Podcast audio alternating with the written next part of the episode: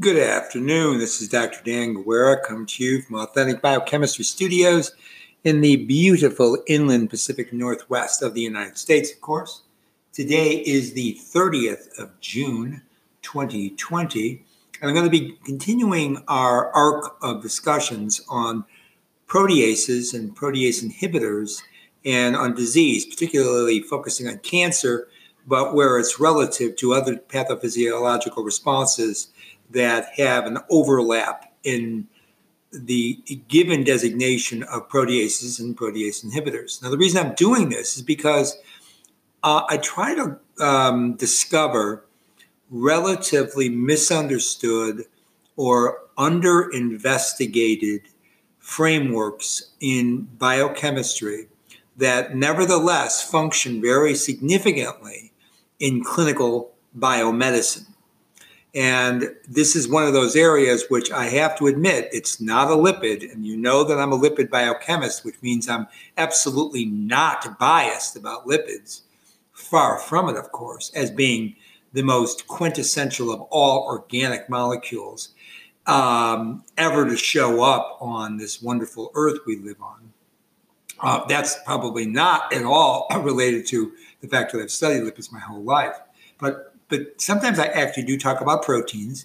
And I must admit that proteases, yep, they're protein enzymes. And protease inhibitors are, yeah, they're also proteins. You know, so they have a polypeptide backbone, right?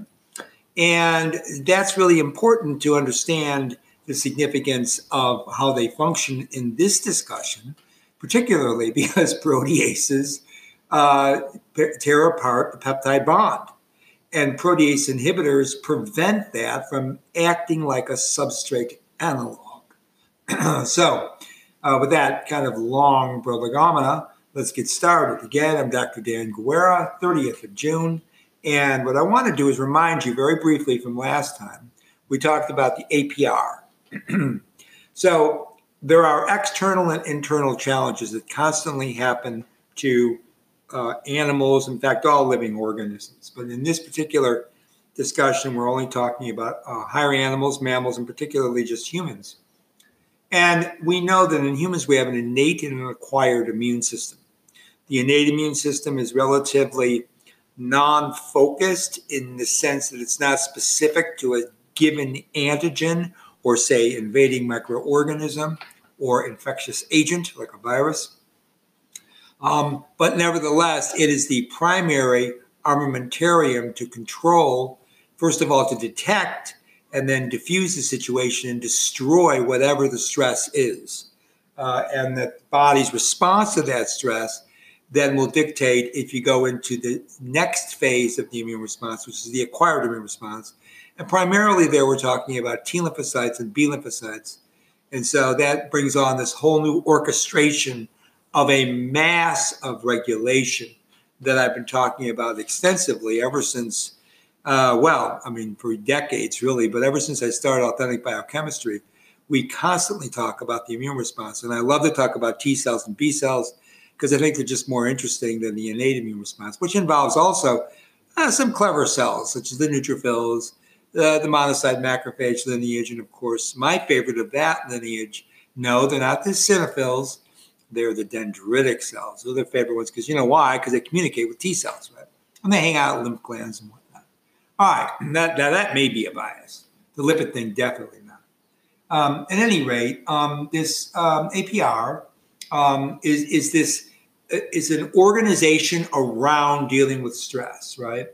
And it deals with lots of pathological situations, including, as I said, uh, sometimes microorganisms, sometimes just a cut or a bruise. Um, all kinds of things can happen inter- internally, uh, tissue damage and whatnot. And all of these then can trigger the APR. And the APR then has associated with it APPs, which are acute phase proteins. We talked about some of these acute phase proteins being things like proteases and uh, controversially also but not contradictory, uh, also associated with the APPs are protease inhibitors.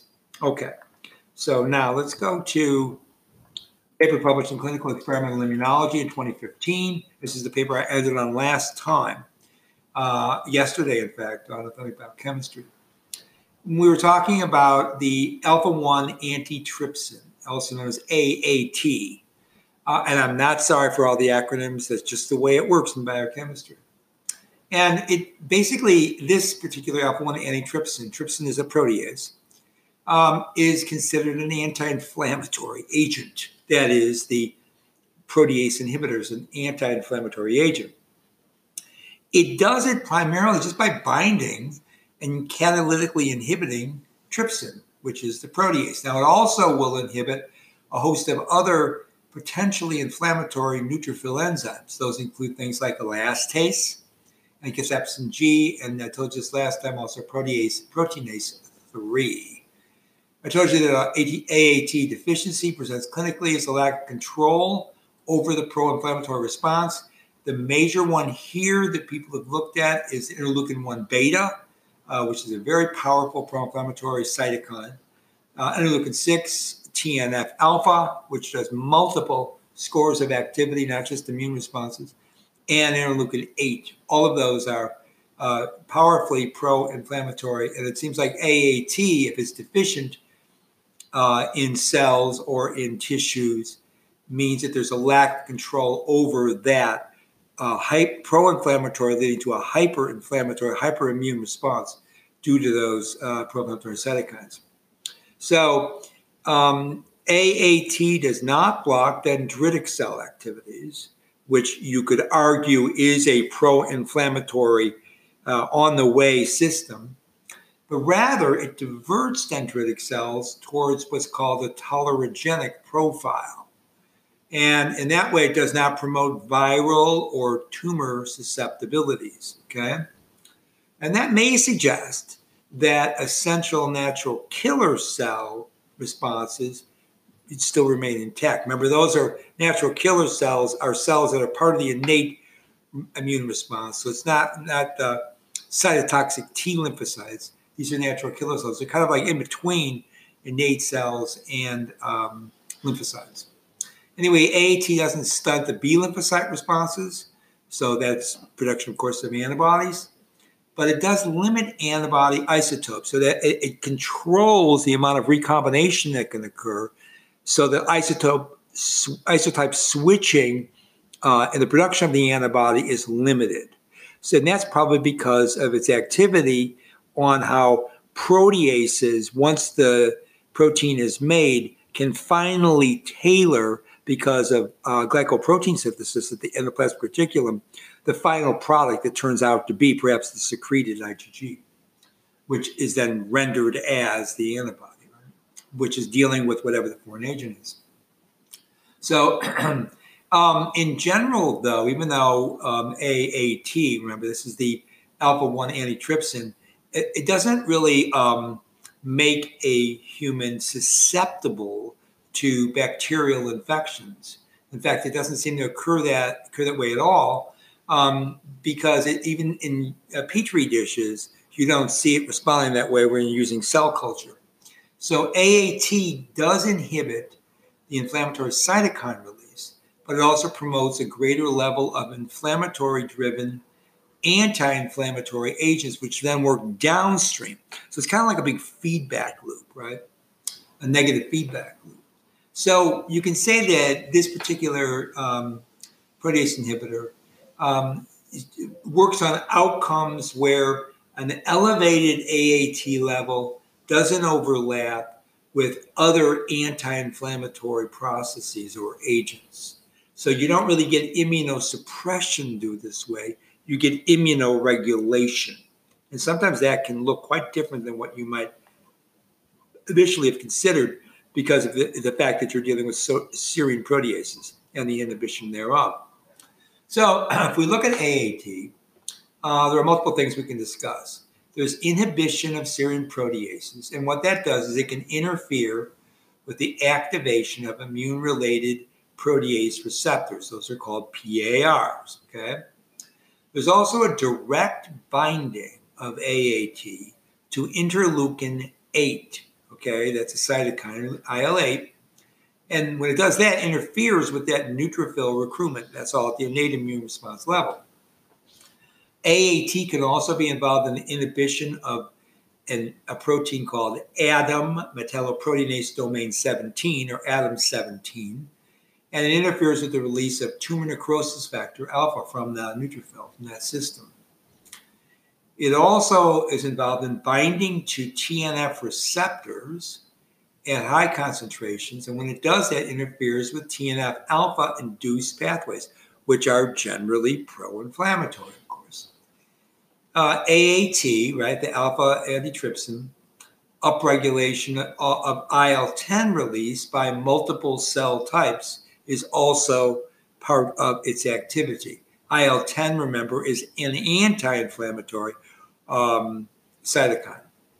So it's, it's involved in upregulation of IL 10 release, AAT is, by multiple cell types and exerts this anti inflammatory environment, sometimes. Uh, uh, more generously than we might want, for example, in the tumor microenvironment.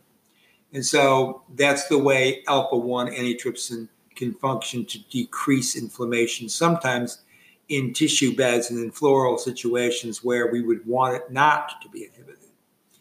Um, AAT upregulation of IL uh, interleukin 1RA, which I'm going to mention what that is in a minute. It's a very curious protein uh, and that will interfere with the interleukin 1 pathway. Now, I told you the interleukin 1 pathway is a very, very dominant pro inflammatory cytokine pathway. So, AAT also is involved in the release of pro interleukin 1 beta, that's a subform of interleukin, from the chronic cells, and that results in active interleukin 1 beta upon engagement with serine proteases. So, see, even though it's a serine protease inhibitor, the AAT can allow the release of IL 1 beta from dying cells, those are necrotic cells, and therefore it can enhance IL 1 beta uh, engagement with serine proteases. And that's important because that's how interleukin 1 beta becomes fully active. So, in that instance, it almost sounds as a contradiction, but it's not because the long term effect of, uh, of any of these molecules, the valency, if it's up or down, if you want to look at valency like that, it's really relative to what happens downstream from the initial event, right? And then the final downstream event could still be anti inflammatory, depending on the subsequent utilization of even a pro inflammatory cytokine. Necrotic cells contribute potent adjuvants sometimes to immune systems. So there's a protein called GP96 that chaperones antigens and ultimately then binds them to another protein on the membrane surface called CD91. All of that promotes their processing and loading to the very important major histocompatibility complex, MHC, also known as HLA in humans, uh, and that's the MHC class 1. Okay, so AAT is involved in that, right? Um, and in, in fact, it's necessary to help generate the major histocompatibility complex presentation of antigens. So AAT was shown to both bind to GP96, but in this instance, when it binds to GP96, that protein associated with the MHC complex, it neutralizes its inflammatory activity. Okay, that's because it alters its association with the other membrane protein CD91. So there, you can see ultimately it is it is preventing moving from the innate immune response, because that's where MHC is going to basically function at the T cell receptor mediated responses, uh, um, working either with Th1 or Th2 uh, lymphocytes to ultimately then induce an activation of T cells, triggering the TCR. The TCR then going ahead and mobilizing their own pro-inflammatory cytokines, and then uh, recruiting and activating B cells and generating antibody production. Here's a paper that's going to explain about that IL 1RA. Now, that is the interleukin 1 receptor antagonist. And that is a natural antagonist and it blocks the binding of the pro inflammatory cytokine uh, interleukin 1. And I just told you AAT helps to regulate the movement of interleukin 1 receptor antagonist to block interleukin 1 binding to its receptor. So this interleukin 1 um, was discovered by looking at human interstitial collagenase. That enzyme later was called uh, matrix metalloproteinase 1. And this was in a human synovial cell background in patients with rheumatoid arthritis, which you know is a autoimmune disease. This led to a whole unraveling of the link between matrix degradation, extracellular matrix degradation, and the biological function of these inflammatory molecules like uh, interleukin 1 uh, that are produced in immune cells and also, as I said, in epithelial cells. It's found that the main cellular source of both the interstitial collagenase, which, as I said, is actually a matrix metalloproteinase or MMP, and indeed prostaglandin E2, which is a pro inflammatory at the level of autocoid hormone oxygenated fatty acid, prostaglandin E2.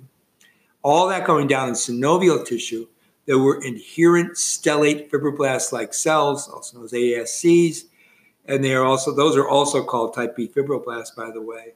And that's where all of this occurs. So described as a secreted product of monocytes and neutrophils. This, hap- this discovery of interleukin 1 uh, then allowed for the discovery of interleukin 1 alpha and interleukin 1 beta. These are all involved in this proteolytically processed initial interleukin 1.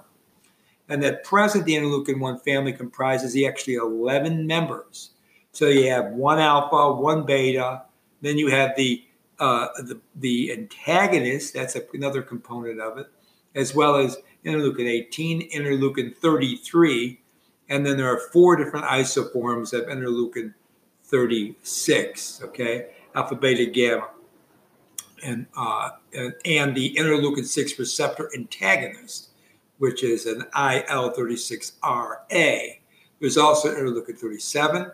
And so the interleukin 1 family members, there's, there's, if you count them up, that's at least 10 right now, are all involved in being activated by caspase, which itself is a protease, so the caspase 1 independent processes that control neutrophil proteases is where the interleukin 1 receptor antagonist functions with the alpha 1 antitrypsin to regulate that suppression of the immune response. So, all right. Now, I told you that this is reminds me of the fact that we were talking about PEDF, that that was a serpin structurally, right? Remember a serine proteinase inhibitor, but the PEDF didn't seem to work like a serpin. Here we have a true serpin, this antitrypsin molecule, alpha 1 antitrypsin, AAT, but it does uh, so many different mechanisms in the cell that it's not always acting as a protease. It's acting more as a conjoiner of other protein activities, all of which are related to the immune response, indeed, and frankly, but not necessarily associated with this protease inhibition um, activity motifs. Right? So I want you to recall that old PEDF story we talked about before, because that was really critical in our discussion about um, the two cancers. Uh, hepatocellular carcinoma, and PDAC, right? And remember, depending on where PEDF showed up, it could inhibit adipogenesis and angiogenesis, for example, extracellularly. But intracellular PEDF was involved in the regulation, remember, of acetyl-CoA carboxylase and malonyl-CoA decarboxylase, ultimately resulting in an increase in fatty acid accumulation, which then caused a negative effect on the tumor. In fact, the tumor was allowed to become, uh, to stay with a rampant aerobic glycolytic pathway because it couldn't cause beta oxidation of those fatty acids because of the blockage of utilization via the CPT1 pathway, remember? So here you were well into AMP kinase mediated activities. Uh, so transcriptional control over biofuel and bioenergetics related to that PEDF, right? So I'm just giving you that as another example of how these protease inhibitors, even though they all have the same structural motif at the protein level, um, they have a plethora of functions which are carrying out multiple layers of control over um, acute phase responses, as well as in general, just the stress response and the mediation of immune activity. So, aside from inhibiting inflammatory cytokine release, AAT in, indeed increases directly interleukin 1 RA. Remember, that's the receptor antagonist. It also directly helps uh, cause the expression of interleukin 10, which is an anti inflammatory cytokine. Now, that happens only when there's an underlying inflammatory trigger that's present. So you can see this is one huge feedback, negative feedback loop, right? That's what I'm trying to explain to you here. So there's a negative feedback loop between interleukin 1 inducing AAT and AAT driven interleukin 1 RA, which blocks interleukin 1 activity. So, of interest here is that interleukin 1 RA, now remember that's going to be the receptor antagonist.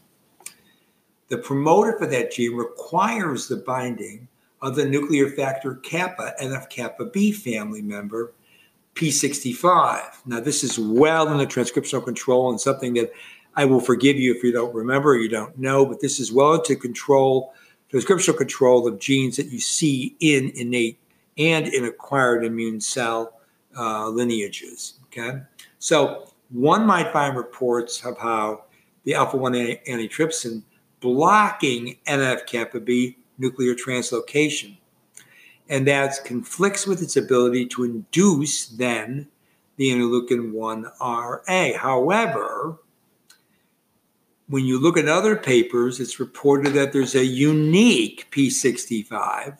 So that's a family member of the NF kappa B transcription family, a unique form, right?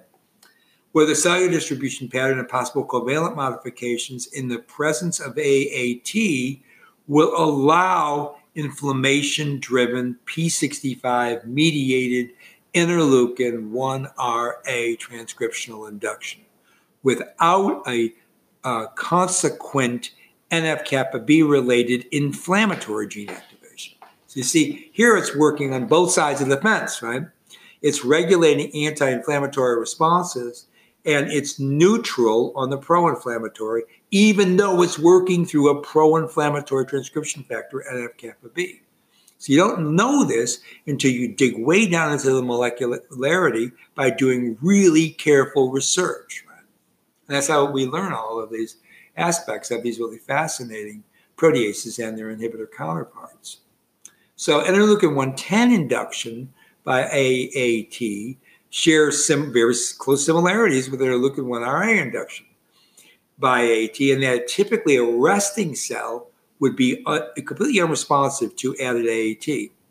Interleukin 10 induction is consistent with a rise in cyclic AMP levels by, again, yep, the alpha 1 antitrypsin. So interleukin 10 will then also induce on its own the interleukin 1 RA. Remember that's the inhibitor of interleukin reception so the systemic rise overall in the alpha 1 antitrypsin levels during acute phase response highlights in, in, in total, right, its significance as an angiogenesis and wound healing modulator. Okay. It agrees with reports of antiviral and even bacterial burden reducing activities that are very much sought after during, uh, let's say, a pathogen related systemic inflammatory flare, or even a non pathogenic systemic inflammatory flare, which you might uh, encounter, for example, in the obesogenic type 2 diabetic stages. So it's not unexpected. Sterile immune responses are highly responsive to AAT therapy, including lung and renal ischemia and reperfusion injury related responses. Because there you're dealing not with any other precluding immune response related to a foreign antigen. Okay, this is directly related to um, having ischemia reperfusion, so that's why they call it a sterile response. But interestingly, both lung and renal epithelial cells produce directly this AAT during inflammatory conditions. So this is this regulates inflammation without infection, basically what I'm saying. So this gets us finally to the gene ontology enrichment analysis of the pancreatic ductal adenocarcinoma upregulated genes. And uh, we finally get here. And what I want to tell you is that the molecular function of the upregulated genes are involved in extracellular matrix structural constituents, glycosaminoglycan binding, receptor ligand binding, cell adhesion, uh, extracellular matrix structural constituent tensile strength, collagen binding, heparin binding, uh, peptidase regulatory activity, uh, the cellular component of all of that, upregulated genes you find in PDAC, are collagen containing extracellular matrix and collagen matrix component um, within those subcellular uh, systems. And what happens biologically in terms of pro- the process itself, you get a reorganization of the extracellular matrix, you get a structural reorganization as well as a functional. You get the formation of a primary germ layer, you get a cell substrate adhesion motif, you get leukocyte migration.